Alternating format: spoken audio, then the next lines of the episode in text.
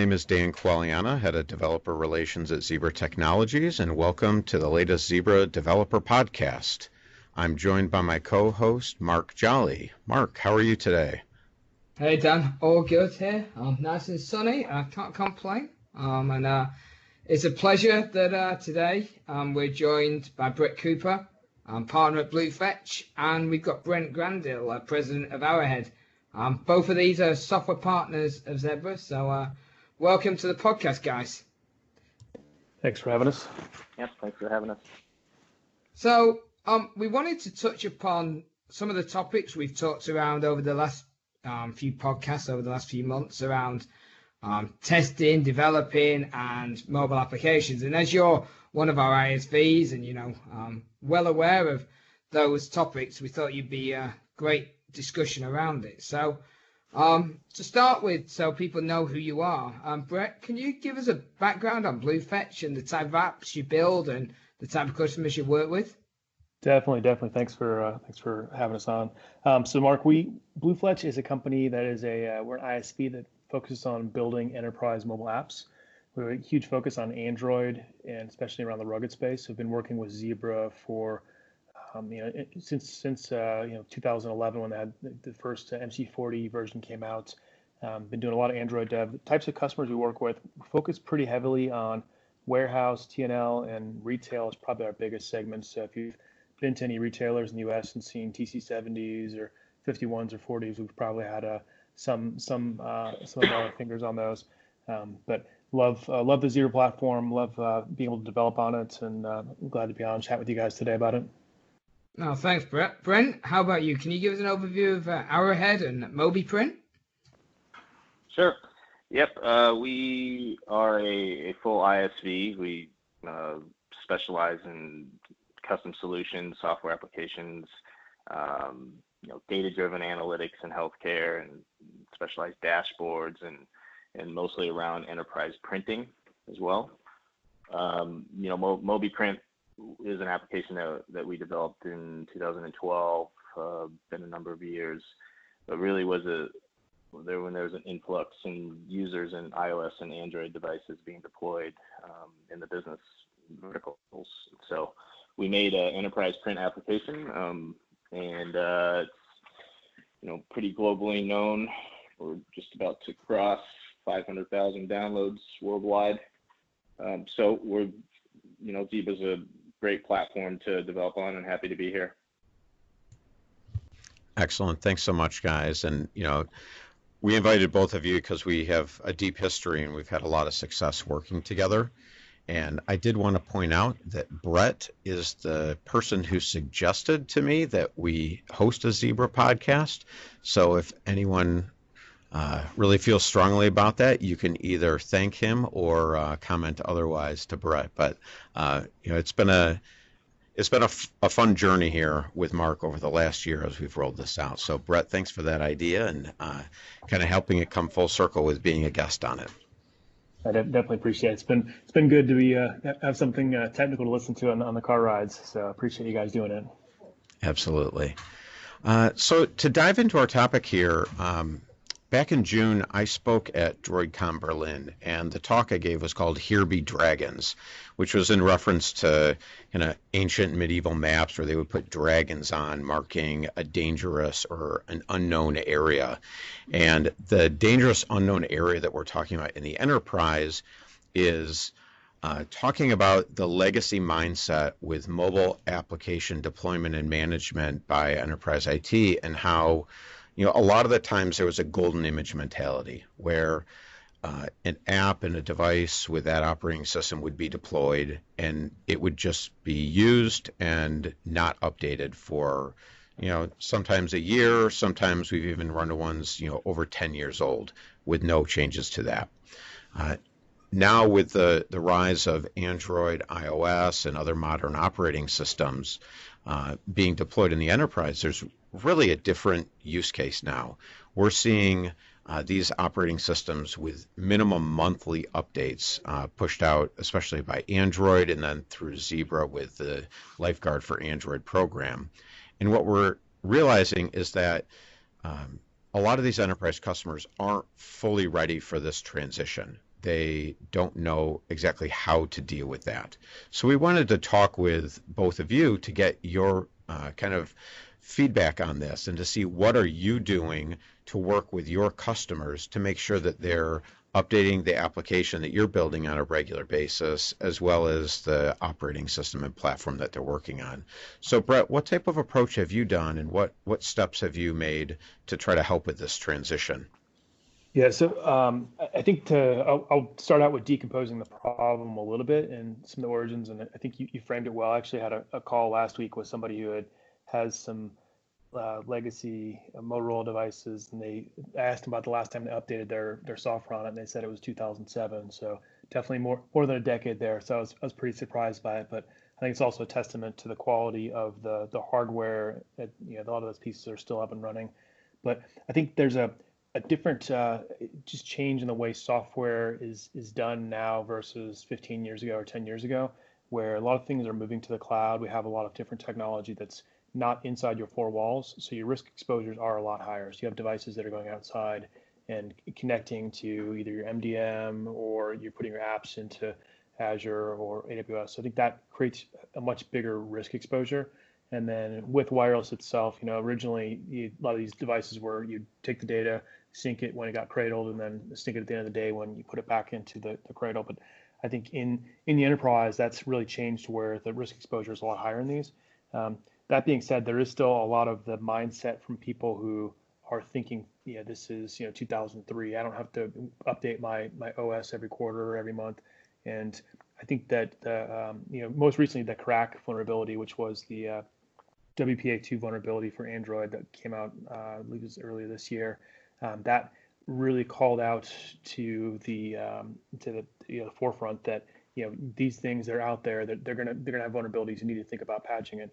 And I think you know one of the things we saw was you have customers if they're not going through and staying you know on cycle at least quarterly or periodically, it's very difficult to uh, make those updates happen. And and it's not necessarily about getting the updates out there, but it's the processes that go around it. And when I say processes, I'm talking about regression testing. So we make sure that you know be thinking about um, as somebody who's managing these devices over the next five years. You know, uh, the directors of mobility or whoever owns that position in the IT organization needs to be thinking about you know, doing releases and having that um, the rigor and the cadence to be able to um, execute on that, especially if there were an emergency patch that they needed to put out. So we, we try to get people to think about that. Um, there's actually Patrick McGlynn from our team wrote an article recently around you know simplifying OS upgrades by doing them more often. It's it's one of these things where it's it's a muscle. If you don't if you don't ever go to the gym, it's very difficult to lift weights. But if you do it every week or a couple times a week, it becomes a lot, a lot simpler. So, and, and the other, other piece of that is budgeting for it. So making sure that there's a budget um, set up to actually have the regression testing and other pieces around it is, is, really important. So we advise clients on making sure they have those those things in place um, and and executing on it that way. Brent, have you uh, had a similar experience um, when you've been doing the uh, the application development? Yeah, I mean, as Brett said, the I would say the, the, the KRACK really, when the KRACK came out, you know, really made for a strategy needed um, by enterprise users, and you know, be because of that, we have users that um, by doing an OS update or by doing a lifeguard patch you know, lifeguard, I think for the TC, for instance, TC56, there's been six or seven lifeguard patches this year already. By doing that, they also have to understand that, you know, a lot of these applications have, you know, third-party libraries and third-party, you know, um, utilities and, and things of that nature that have to be tested um, rigorously, uh, you know, and so that's one thing that I that I would say with the the the more frequent patches that occur, the, the more work that has to be done from the development side on our end. And we you talked about updates um, on like the customer side, and you know when when they see a, you know like the KRACK cause issues really that could be uh, challenged by their security teams to make sure it's updated and ready. But um, from your side, whereby you have a you know your application and you talked around earlier you've got you know half a million downloads on the App Store. Um, how how do you keep your um, applications up to date? And you know, what's the difference you see from a, you know, a, um, a consumer app that's on the Play Store or on the iOS store to how you deploy with a right. with an end user um, sure. that might have a single app? Yeah, and you know, our con- our consumer applications, we have to account for a wide range of of devices. Uh, so that you know that's the biggest changes. Most updates that are occurring are to support you know new APIs, new devices that are coming out. On the enterprise level, we we deploy specific applications to control the the app update process. Um, and so I would say that's the, the primary difference between a, our commercial app and our enterprise deployments um, is that we can we can really control how the enterprise deploys something like MobiPrint um, ahead of time. Okay, and do you see anything um, from a um, specific um, OS change that you might happen, right? Where I think of when when we do um, an OS update, we make sure of you know the right apps are tested, deployed, etc. But I guess in in the consumer landscape, if if a BYOD device is updated, um, you get challenges with that. Um, how how do you, how do you test ahead of time? Are you part of beta programs, mm-hmm. pilot programs? What what do you do there? Yeah, we certainly are part of the pilot and beta programs for both Android and and Apple. And and what you know what the challenge I think that you brought up, and it certainly is prevalent still, uh, is we have all these BYOD devices, and and we see these devices in our largest customers. Um, and you know these devices get randomly updated, uh, particularly let's say on Apple uh, you know, we'll update to the latest iOS. I think the adoption rate is almost 80%. Um, and so when that occurs, you are susceptible to things like changes to the Bluetooth stack uh, that have known issues with all peripheral devices. And, and so that plays a big part into the Zebra devices and how they operate on, you know, these OS updates. So, Brent, I know that uh, you have uh, applications deployed via App Store as well as enterprise deployment. What type of mentality do you have in maintaining something through the App Store, which has that BYOD general availability? People are just used to automatic downloads versus the enterprise side. And, and how do you have to balance changes to each of those applications? Well, you know, for our apps that are in the App Store, I mean, like like I mentioned, we have to accommodate a wide range of, of Zebra users. Um, you know, different print languages, uh, different devices, different ways they're printing, whether you know they're printing graphics or native print languages, or you know, we have to accommodate the whole the whole range. There's much more, you know, I wouldn't say risk, but there, there's a lot more going on and changes in our commercial application than there are our enterprise application, where we really uh, focus on specifically how they are using the app. Um, and, and, you do kind of get back into that. Uh, I wouldn't say golden image, but but in a way, yes, to where you're really only focused on the security side and making sure um, the, the, application is tested with the, the patches that are being released and, and things of that nature. All right, thanks a lot, Brent. Um, so th- this one, this question is kind of related, and I wanted to kind of turn this uh, this part to Brett. Um, one of the areas that I did a lot of research around was usage of third-party libraries, and uh, right now, uh, according to two different studies I read, you know, usage of third-party libraries is really critical, business critical for most application developers, where depending on the study, between 60 and 90 percent of the code in a modern Android application is third-party library code versus sp- focused specifically on that application. But then, unfortunately, the lack of updates uh, was really staggering in that the 70% of Android applications are using outdated versions of these libraries. And one study said that of open source code bases, 78% of them contained an outdated library that had at least one security vulnerability. So, you know, with the usage of these third party libraries, and, you know, Brent men- mentions that a little bit, Brett, how do you take an approach with uh, these enterprise audiences where they're not making these frequent updates? Dan, I'm proud of. First, of all, I want to say I'm proud of you because you haven't gotten our names crossed up yet. So that's, that's been that's been good. Just wait, it'll happen.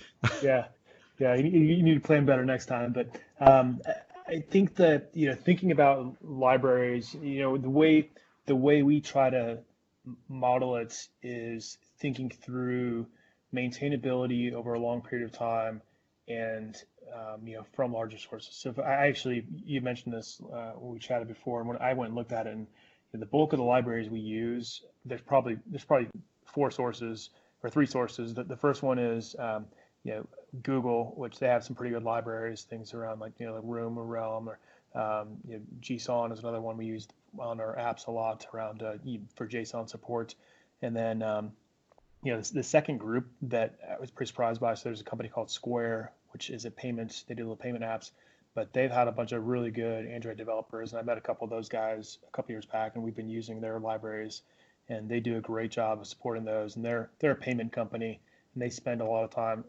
going through, looking, focusing on security, and making sure things are updated.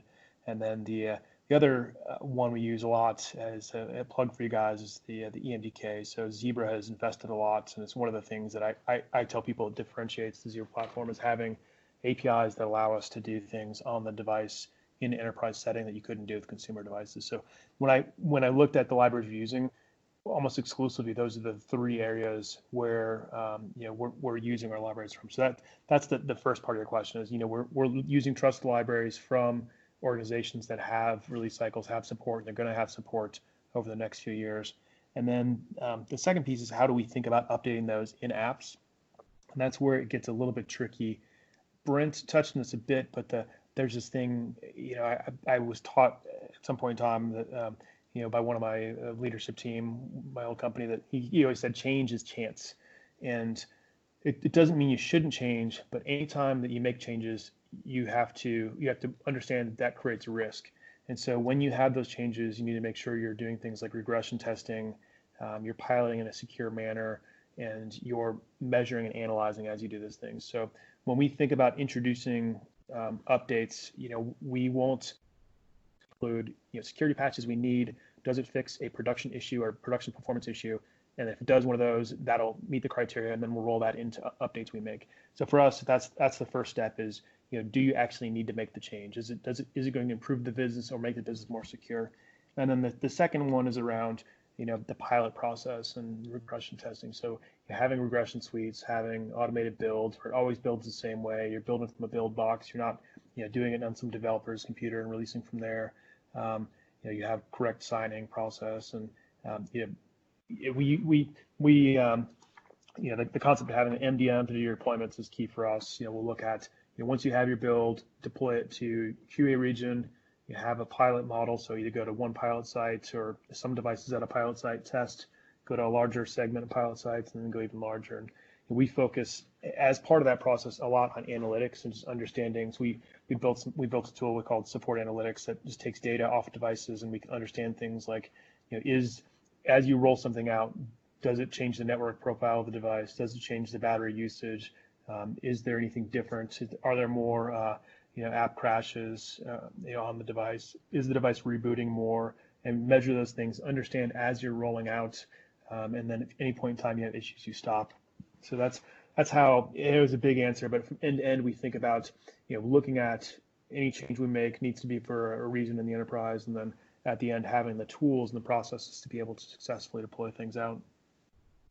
I quite like that um, comment you, you said there about you know um, change is chance, right? Um, and sometimes I see requests and uh, ideas come up, and you do think, what what what is the value for the cost that's going to change? Um, and you know sometimes we have to make the decision of a small tiny tweak, maybe you know the the box needs to move slightly right or left or add extra text or things. The value of doing that probably doesn't equate to the time and effort to deploy that across to a to a large range of um, devices. Um, but I think on the opposite um, side, if you have um, you know different operating systems um, or different levels of OS, whether that's you know you go from KitKat to Lollipop or to Nougat, um, I guess there's a there's a challenge there that some API libraries are only supported on different versions, and you have to make sure you test, um, deploy, QA, and then um, run a pilot.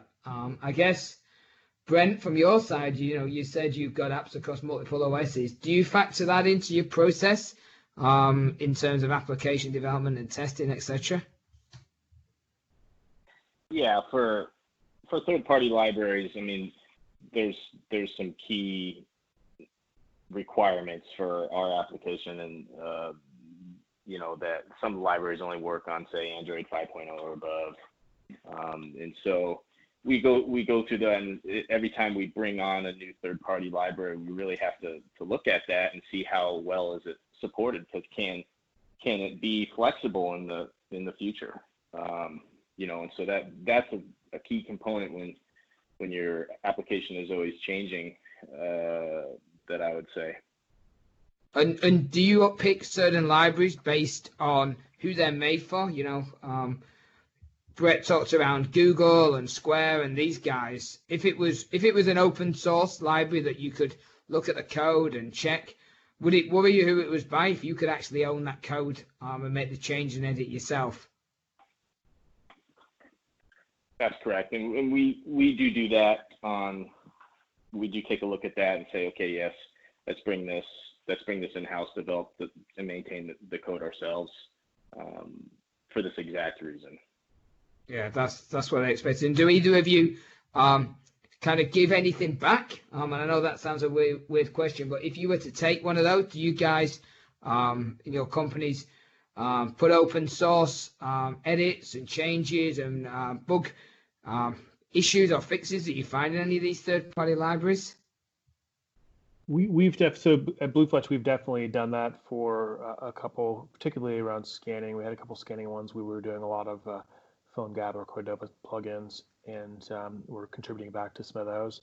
Um, but I think the ones that I mentioned earlier are very well vetted and supported. So there's not there's not a lot of people doing pull requests uh, who are outside of those organizations for uh, for us elites. I don't know, Brent, if you could speak to to what you guys are using. Yeah, I would say I would say you know the same. Probably the the biggest thing that comes to mind for me is, is on Android at least is uh, you know we do a lot of graphics printing, um, and there wasn't a very good third party library that did that well up until recently on Android. And so, you know, before Android 5, we did it on our own. You know, so that's that's one example. And we do we do contribute back to the community. There's a couple couple repositories that we have you know pushed to, particularly around drivers and not solely around Android stuff, but around you know Mac OS drivers and cups and and things like that to to help printing. That's great, guys. Thanks so much uh, for joining us on the podcast this week. To me, this was really helpful. I, both of you have extensive experience working with a wide variety of enterprise customers from small to large.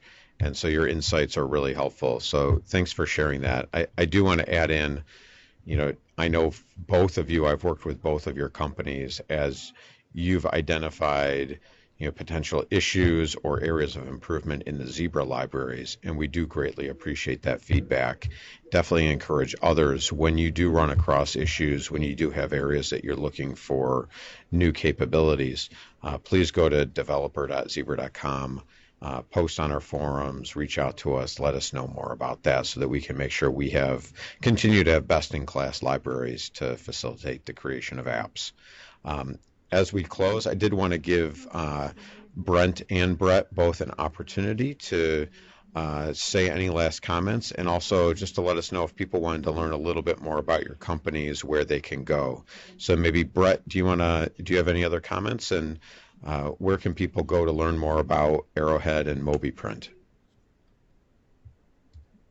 yeah, first, uh, Dan, thank you for having me on, and I would also like to say that I think your team does a fantastic job at the developer uh, forum uh, for the community as a whole. So it's Thank solved you. lots of my problems many times. So thank you for that. Uh, to to learn more about some of the things that my company does, uh, you can visit arrowheadcorp.com. If you're interested in in enterprise printing on Android or iOS, that is found at mobiprintapp.com. So thank you. Excellent, thanks. And Brett, how about uh, you and Blue Fletch? Got it. And uh, just just so everybody knows, it's uh, it's Blue Fletch as in the uh, the Chevy Chevy Chase character. Um, so it's F L E T C H. So it's B L U E F L E T C H dot com. Um, and it's actually not the Chevy Chase character. It's originally named after the, the, the feathers on the back of an arrow. But um, if you want to take a look at our site, you know, for, for us, we focus on enterprise Android development. And if somebody's looking for help migrating from legacy to modern, and or if looking for help with maintaining their current uh, Zebra enterprise devices, we're more than happy to hop on the phone and talk about our experiences and, and share our guidance with that. And then we also have some new products we're rolling out based on our experiences. Um, we call them EMS, Enterprise Mobility Services, and those have been um, actually not rolling out. They've been, they've been out for a couple years, but um, one is around single sign-on, so enterprise launcher for specifically focused on Zebra devices. And then another one is around uh, analytics, where I talked about where you're rolling things out and whether you use our tool or there's a couple other tools out there. I think a Mint from Splunk is pretty good, and then AVS OVS is pretty good too for on the Zebra platform to be able to measure things in the Android space. And then we have a, a third one we recently rolled out around uh, it's a lightweight MDM focused on the smaller clients who are trying to manage less than a thousand or two thousand devices. So it's not nothing as complex as SOTI or AirWatch, but it's specifically focused on uh, Zebra Android devices. So if anybody's interested, take a look at bluefletch.com. And um, Mark and Dan definitely appreciate the opportunity to chat with you guys today. No, thanks, guys. And um, you know, just uh, to anyone else listening, if uh, if you'd like to do what the guys have done and join us on a um, on a podcast, feel free to uh, to reach out. We're always happy to discuss um, and you know talk around all sorts of interesting topics. So let us know um, what you'd want to do. Um, so on that, guys, uh, Brett and Brent, um, the double B's. Next time, Dan, I'm gonna pick the uh, guests and make it more uh, easy to remember who the guys are. Um, you know, tongue twister um, there. So thanks, guys, and we look forward to hearing your comments and feedback, and we'll speak next time.